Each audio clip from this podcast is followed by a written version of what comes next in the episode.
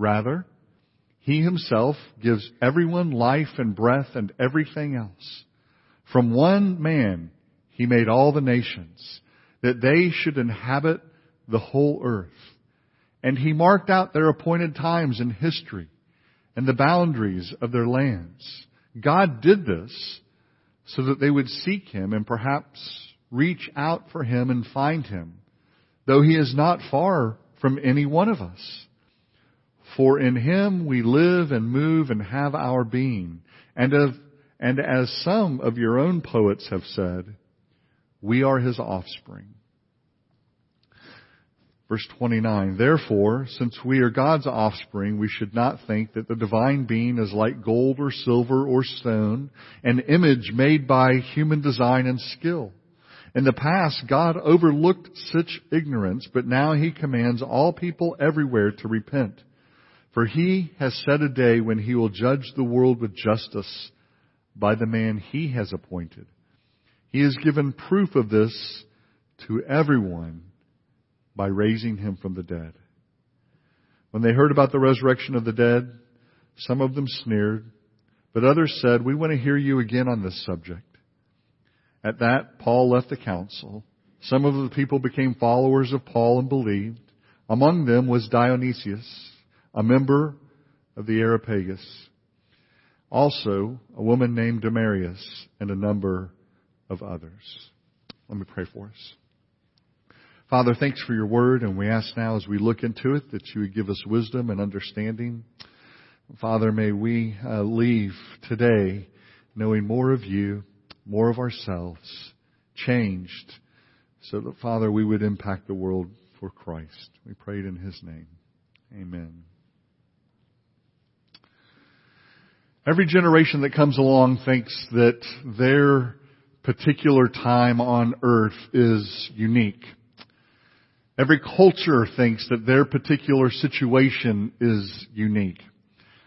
I often, um, in conversations, you hear people talking about the good old days and the way it used to be. And I, when I hear that, I wonder, are they, are they talking about the good old days like when I was a kid where you drank out of the garden hose when you got thirsty?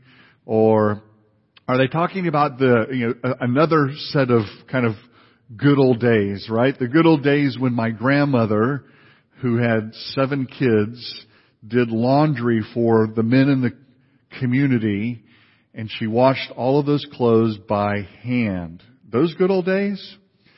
Or, or what about the good old days when um, in the political sphere, right? Our politicians, our judges, our vice presidents had duels in order to hash out their disagreements. What about those good old days? You know, uh, from the beginning of our country until about 1859, actually all the way up to 1900, dueling was the way you worked things out, right? So this is the way it would happen. Uh, somebody would come along and they would besmirch your name in public, and uh, so they would call you a uh, a scallywag, and uh, you would be hurt to the core. So you would challenge that individual to a duel. Okay? And then you and that individual, if they challenge, and if they, if they didn't, they were done. They, they were, they, they would be marked as a coward, um, and, uh, and they would be sent packing. You had no career if you were challenged to a duel and you didn't enter into it. Of course, the most famous, probably the most famous duel in our country was between a, a vice president, Burr, and Hamilton. Um, it happened in the uh, early 1800s, and those two came together. Uh, incidentally, when they had their duel, which was two years after Alexander Hamilton's son had been killed in a duel, all right, they used the same set of pistols. And they got together and they had their famous duel in which Hamilton is reported to have shot first. And then Burr. Hamilton missed. Burr hit Hamilton in the chest. The bullet lodged in his spine and he died the next day. How about those good old days? go back to some good dueling. Bob, you can't participate, okay? What about the good old days of temples, temple prostitutes,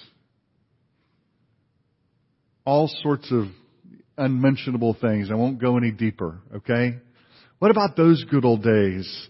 Um, the, the, the good old days where you had a no kidding town center, the agora, the marketplace. You had no newspapers.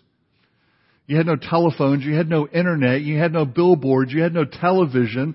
So the agora, the marketplace, was where everybody came. And day after day, what do you think they did in the marketplace? Well, they learned, but they also gossiped. They gave the latest gossip. So if you wanted in on the latest juicy tidbits, you went to the Agora. And that's where you got all the information. And that's where your bad news, your dirty laundry spread amongst the community like wildfire. What about those good old days? Those are the days, that's the time that the apostle Paul lived in.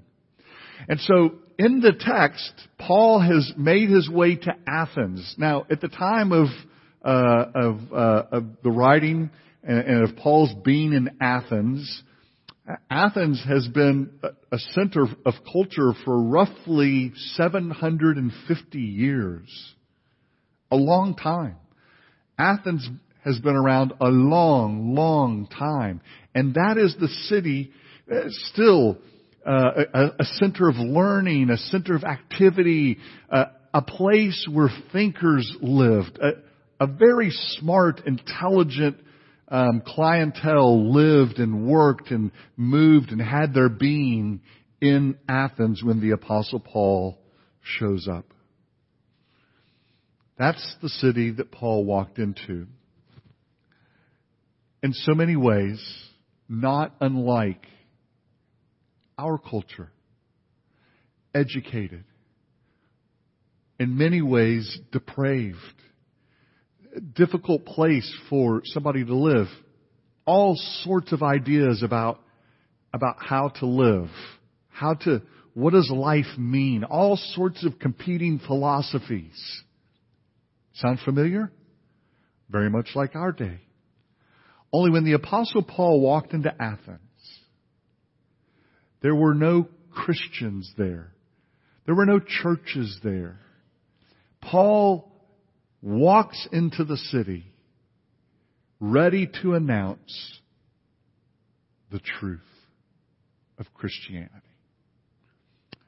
So let's look at the gospel for smart people. The first is, I want you to see the challenge presented. Luke tells us that when, when Paul, verse 16, when he gets to Athens, he was very distressed. He was distressed because he looked around the city and he saw all of their idols. He saw all of their statues. He saw all of their temples. He saw all of this religion everywhere. And as he walks in, the text says that he was greatly distressed. The word there, greatly distressed, um, typically would be translated angered. He was upset um, he, he was kind of cut. His, you know, his heart was just wrenched within him as he looked around and he saw all of this. And so he goes to the people. Luke tells us that he went to the synagogue and there he met the Jews and the God-fearers. These are Gentiles, remember, who haven't kind of made their way all the way into Judaism. And so he went to the synagogue first and he reasoned with them and he explained to them. And then the text says he left there and he went to the marketplace, the agora. He went there in order to engage. Uh, listen, that's where you went. You, in that day and time, you probably wouldn't go a day without going to the marketplace. That's where you bought and sold and traded. That's where people with the latest and greatest ideas met. It, it, I mean, just kind of imagine coffee shops everywhere and people drinking their espresso and they're sitting out on their chairs and there's a fountain in the middle and over there is the theater and, and all of it's there. And then their idols are all there and, and, and that's where you came and that's where you met. And so if you wanted to introduce a new idea, you went to the marketplace. I don't even know, do we have anything comparable? Not really. It's a little bit hard for us to kind of imagine. We want new ideas, we go, we Google it, right? We go to Wikipedia, we get online. If you wanted a new idea there, you went, you sat, you talked, you visited, you learned, and, and, you know, what would have probably happened is you knew this group was over here, that group was over there, and, and so you would go and you would make your way and you would learn, and, and, and Luke tells us that's where Paul went, to the center of Athens. Now, I don't want you to think to yourself, oh, it's Athens, it's the first century, you know, talking about a bunch of, of uh, you know, backwards, kind of ancient people, you know, just kind of making their way through life. They didn't really know a whole lot. Homer wrote the Iliad and the Odyssey in 750 BC. Okay? There's been a lot of learning going on in Greece from 750 BC to the first century. Pythagoras. Any mathematicians in here? He has a, a famous theorem. 571 BC. Socrates. 469. And oh, by the way, so you know what Socrates was famous for, right? He's famous for asking questions. Okay? The, so- the Socratic method of learning. Socrates made a living in the Agora. That was his place. That's where he took up residence. That's where Socrates became famous. That's how he got a name because he went to the agora, he went to the marketplace, and he would hold uh, his disputations. He would stand up and he would engage the people and he would teach them.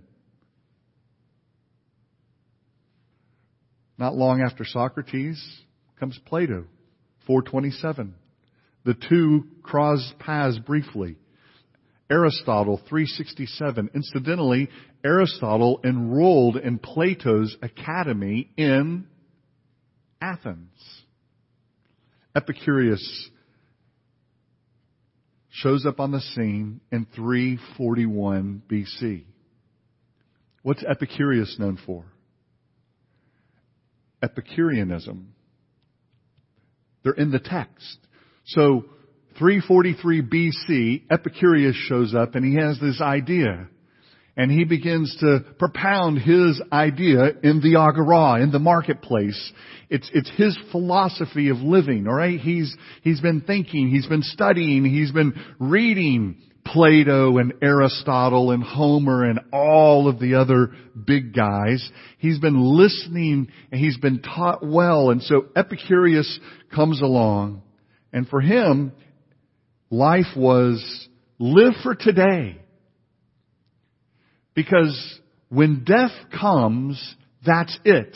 The soul dies, the body dies, and there's nothing. So why live in light of death, right? His idea was death overshadows too much of our living, so don't think about death, because once it happens, it's done. You're over. There isn't anything after that. Now, if you know anything about the apostle Paul, he picks up this idea in 1 Corinthians 15, doesn't he? What does he say? If there is no resurrection from the dead, Paul says in Romans 15, right? If, if Jesus wasn't resurrected and we won't be resurrected, then eat, drink, and be merry, for tomorrow we die. Epicureanism. Paul had learned it. He knew it. The resurrection was at the core of it. And Paul says if the resurrection isn't true, then Epicurus is right. And you better grab all the gusto you can get. Used to be a beer commercial, right? Go for it. Epicurus lived in 341 BC. By the time the apostle Paul shows up on the scene, his teaching had been around for 400 years. Everybody had heard it. They knew it. Many people held to it. But there were others. Zeno, 333. He's the father of Stoicism. Stoicism, essentially the idea, and look, I'm, I'm boiling these down, abbreviating them, right? The Stoics said, look, life is coming at you. Things are happening to you, eh, right? So we say, ah, oh, man, he's so stoic all the time. Same idea. Grin and bear it. Push through it. If the good happens, it happens. If the bad happens, it happens. And so the, the Stoic essentially was saying, look, as you, as you make your way through life, as, as you live through life, there are things that are happening and going on around you, and what you need to do is live in harmony with what, with what Zeno called the divine reason. He termed it the divine logos. Sound familiar? Paul is going to take that idea of, of, the logos here in a couple of minutes and he's going to put some meat on it and he's going to say that divine logos, that just something that's out there that you just want to be in harmony with and one with. And if that sounds familiar, it's because Eastern mysticism is picked up on all of that. Okay, so those two kind of ideas match up in a great way.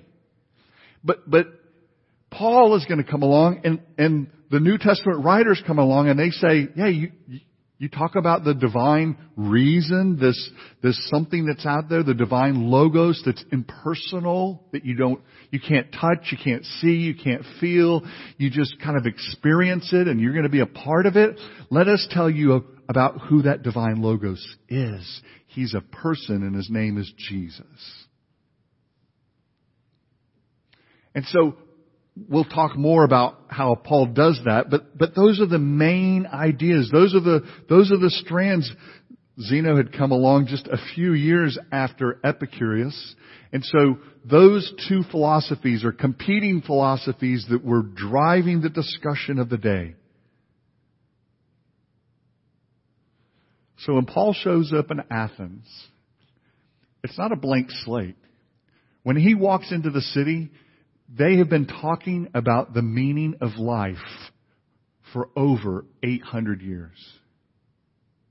They've been discussing philosophy. They've been asking, what does it mean to exist? What does it mean that I think? What, is, what does it matter that I'm here? Do we have a soul? Do we not have a soul? Is there an afterlife? Is there not an afterlife?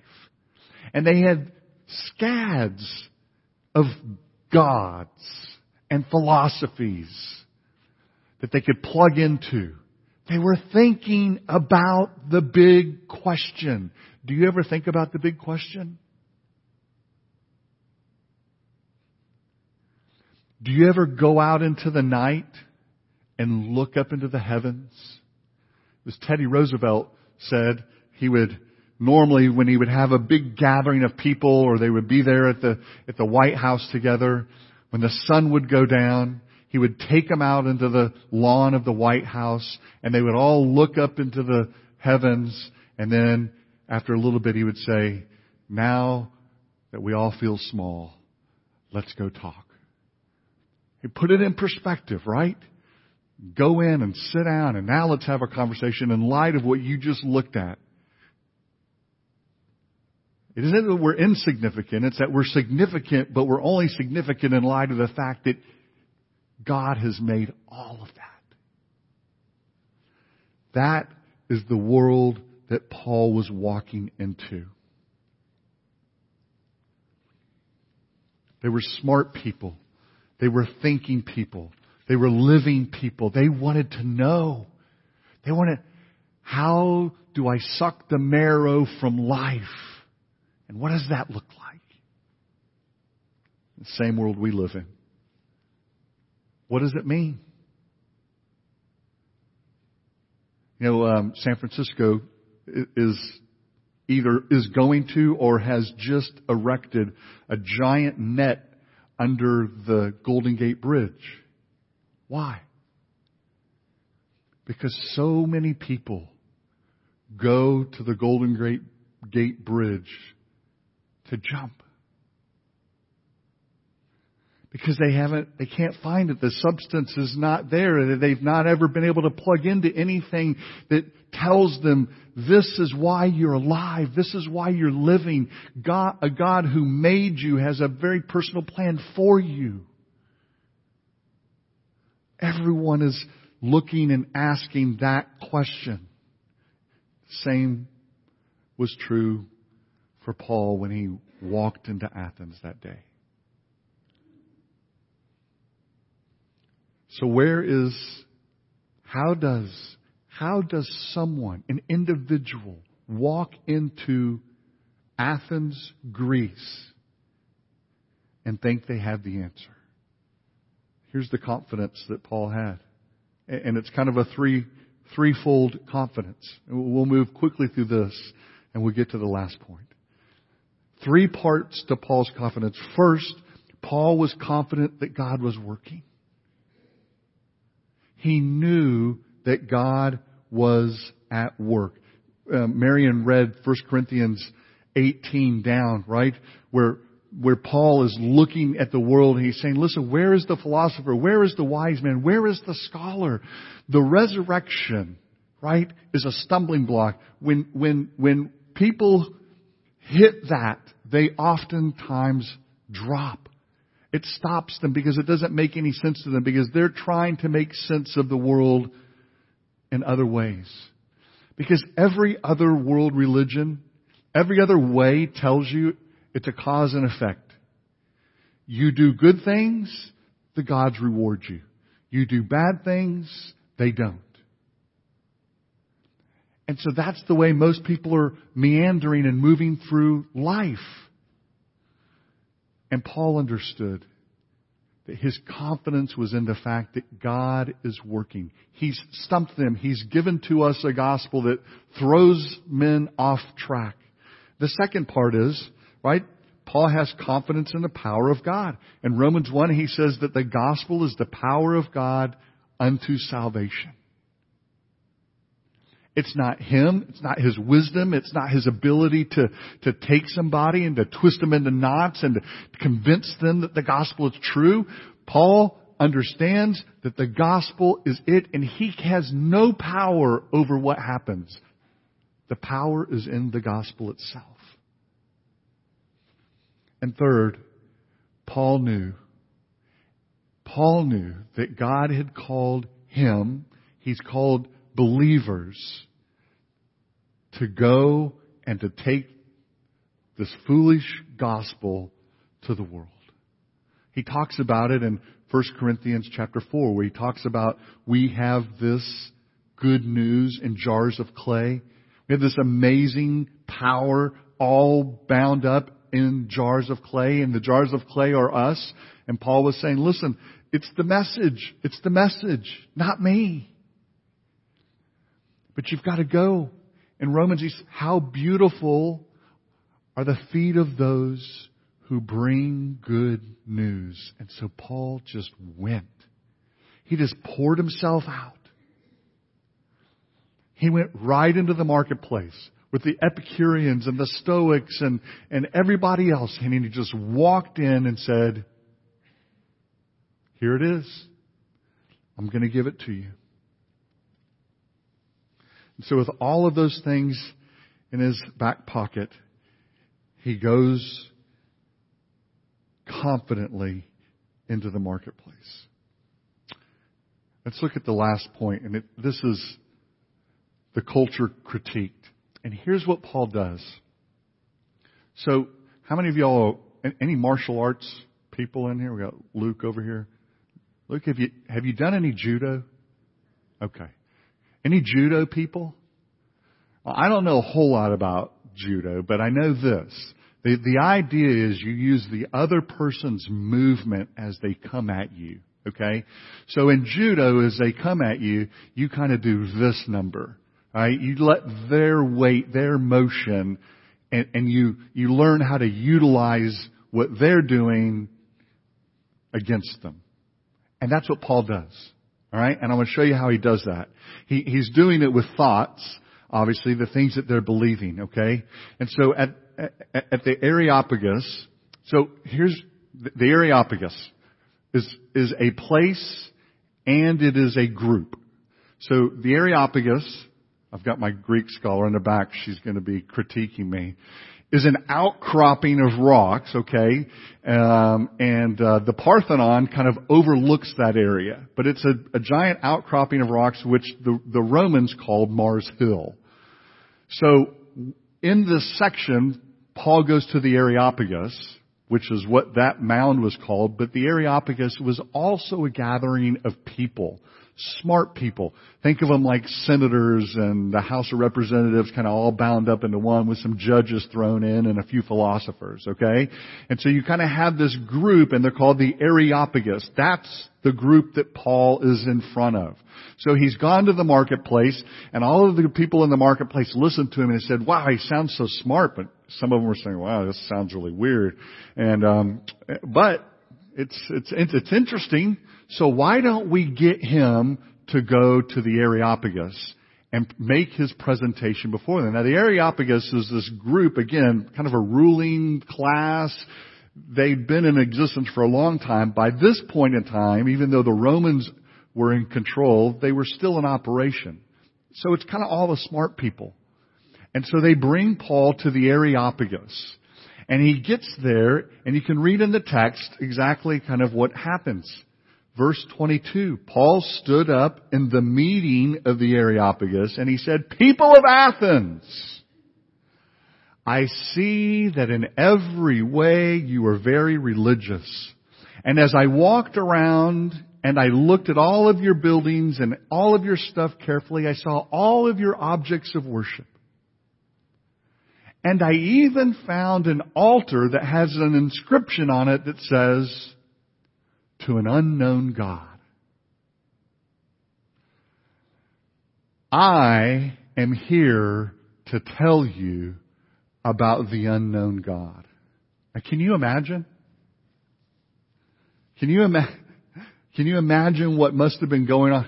They're all sitting there thinking, hmm, we've been at this for about 1700 years.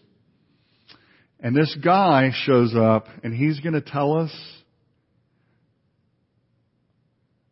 about the God that we're not so sure about. He says, I see you're asking big questions. I see you're asking about the meaning of life. I've walked around. I've seen it all. And so you have all of these gods. You have all of these ways of worshiping. But somewhere along the way, someone must have thought, we're missing it, right? Somewhere along the way, someone said, what if, what if, even though we have all these gods, what if we've missed one? And so ancient records record that a number of Greek cities actually had these altars in them. And it literally is an altar to a God that we're not quite sure about. Now, Paul is drawing on Psalm 19. You can turn there. But Paul knows Psalm 19 says, right, that the heavens declare the glory of God. The skies proclaim the work of his hands. Day after day they pour forth speech and night after night. And then he says, there is no language where their voice is not heard. Paul picks that up in Romans chapter 1. Okay?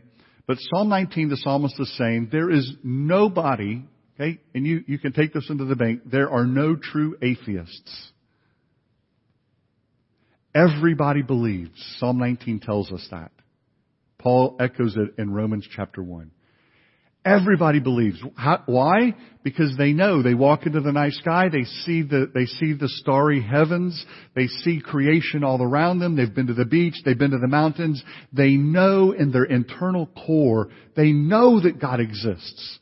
And so what Paul is saying is, listen, I know you know he exists. You've built an altar to him.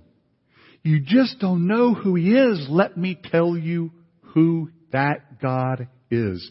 Because you've got all of these other gods, but you're hedging your bets. And I'm going to tell you where you can put your money. You can put your money directly on the unknown God altar because that altar you've built is the altar to Yahweh. It is to the Lord. It is to Jesus Christ. And then he goes just a little bit further, right? He pushes in. He strikes in. I know who that God is. And then what does he say? That's the God who made everything. So he made the world. He made everything in it. And he made you. And he decreed it all, he says. He foreordained it all. So what is he telling them? He's saying, listen, the God that you've built this altar to, he made all creation and He made you, a very personal you, and He has been governing everything. He's in control of everything. That's a God who appeals to the Greek mind, right? Somebody who's powerful. What would be the most famous Greek God you can think of? Zeus. Power beyond power. And what is Paul saying? This God that I'm telling you about, He created everything, and oh, by the way, He came down to earth in the form of a man. He died and what? Was resurrected. Paul puts it all on the resurrection. He says, listen, I'm going to tell you about a God who was resurrected from the dead and he lived and there were witnesses and we saw him and he met me. I have heard him speak. And so Paul goes and he tells them all of these things. And, and, and then he says, look, he's not far off either. If you seek him, as your poets have said, in him we move we live and move and we have our being. And then one of your other poets said, we are even his, his offspring.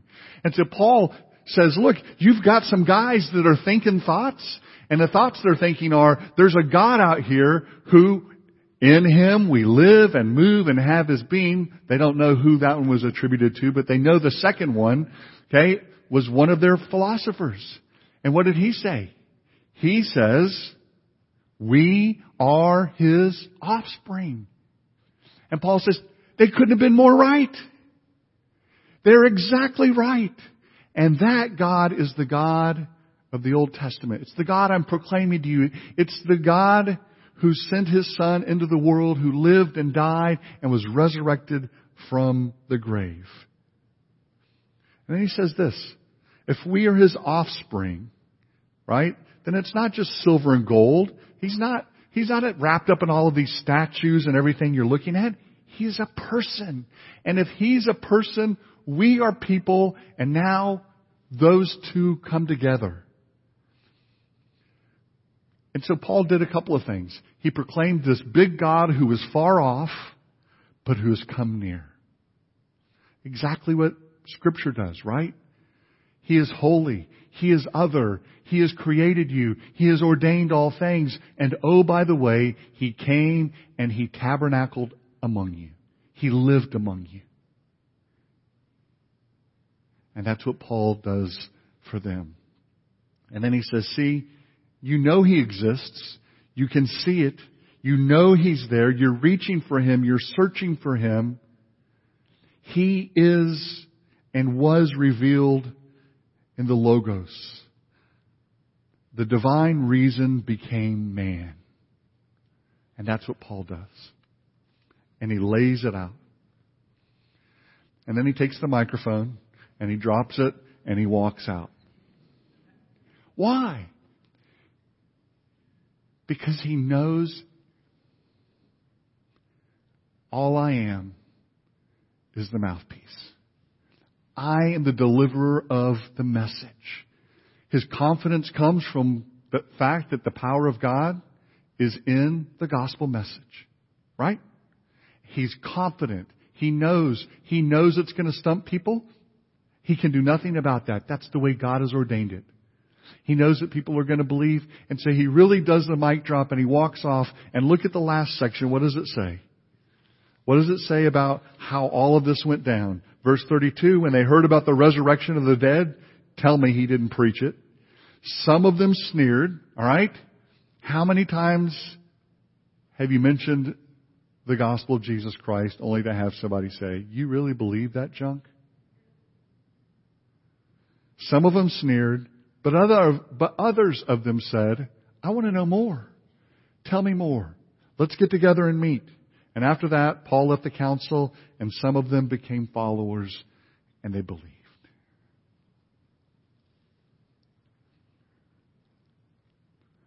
Paul walked into Athens just like you and I walk out into this world each and every day. His thought was, how can I proclaim the gospel I want them to hear it. And so he was somewhat shrewd, right? He was, he was careful. He, he utilized, somebody mentioned, um, somebody mentioned, uh, I think it was Caitlin's talk, and she was talking about the, the, you know, the Athens to Athens trip, and so the group from RUF went to Athens. Who was it I was visiting with just recently? And they said, Monty Python, really? Um, yeah, kind of using the, you know, using the language of the day, using the ideas of the day, using the movies and the music.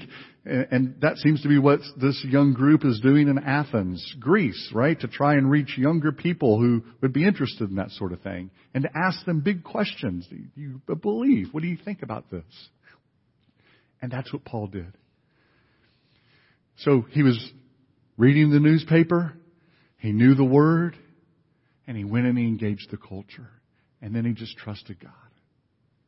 God, you'll do what you're going to do. Just use me. Are you looking at are you looking at life that way? First, maybe you're here this morning and you're you're thinking, I've always just thought you know, the resurrection was okay, whatever, not that central. It's absolutely critical. And if you struggle with that, come talk to me. I've struggled with that at different points, and it's okay. It's okay to struggle with it. Let's talk about it. If you're here and it's the core tenet of you, who you are and what you believe, don't be afraid to share it. It's the power of God for salvation for those who believe. Let me pray for us. Father, thank you for the message this morning. As we hear it, as we look at it, sometimes it's hard. We know you're sovereign. We don't understand your ways. Father, there are loved ones in our lives that don't know the truth of the gospel yet. We want to pray for them. There are neighbors that we have, they don't know the truth of the gospel. Father, we would love for them to hear it. Would you use us? Give us an opportunity to share it. Father, do we plead with you? Be at work in the ones we love, the ones we don't yet know. Continue to bring men and women to you by faith, they would trust in the Lord Jesus. And use us as a congregation, as a people, to bear that message, to bear that love. And we know, Holy Spirit, only you can break, break in. And so break in, do your work for your glory and always for our good. In Jesus' name, amen.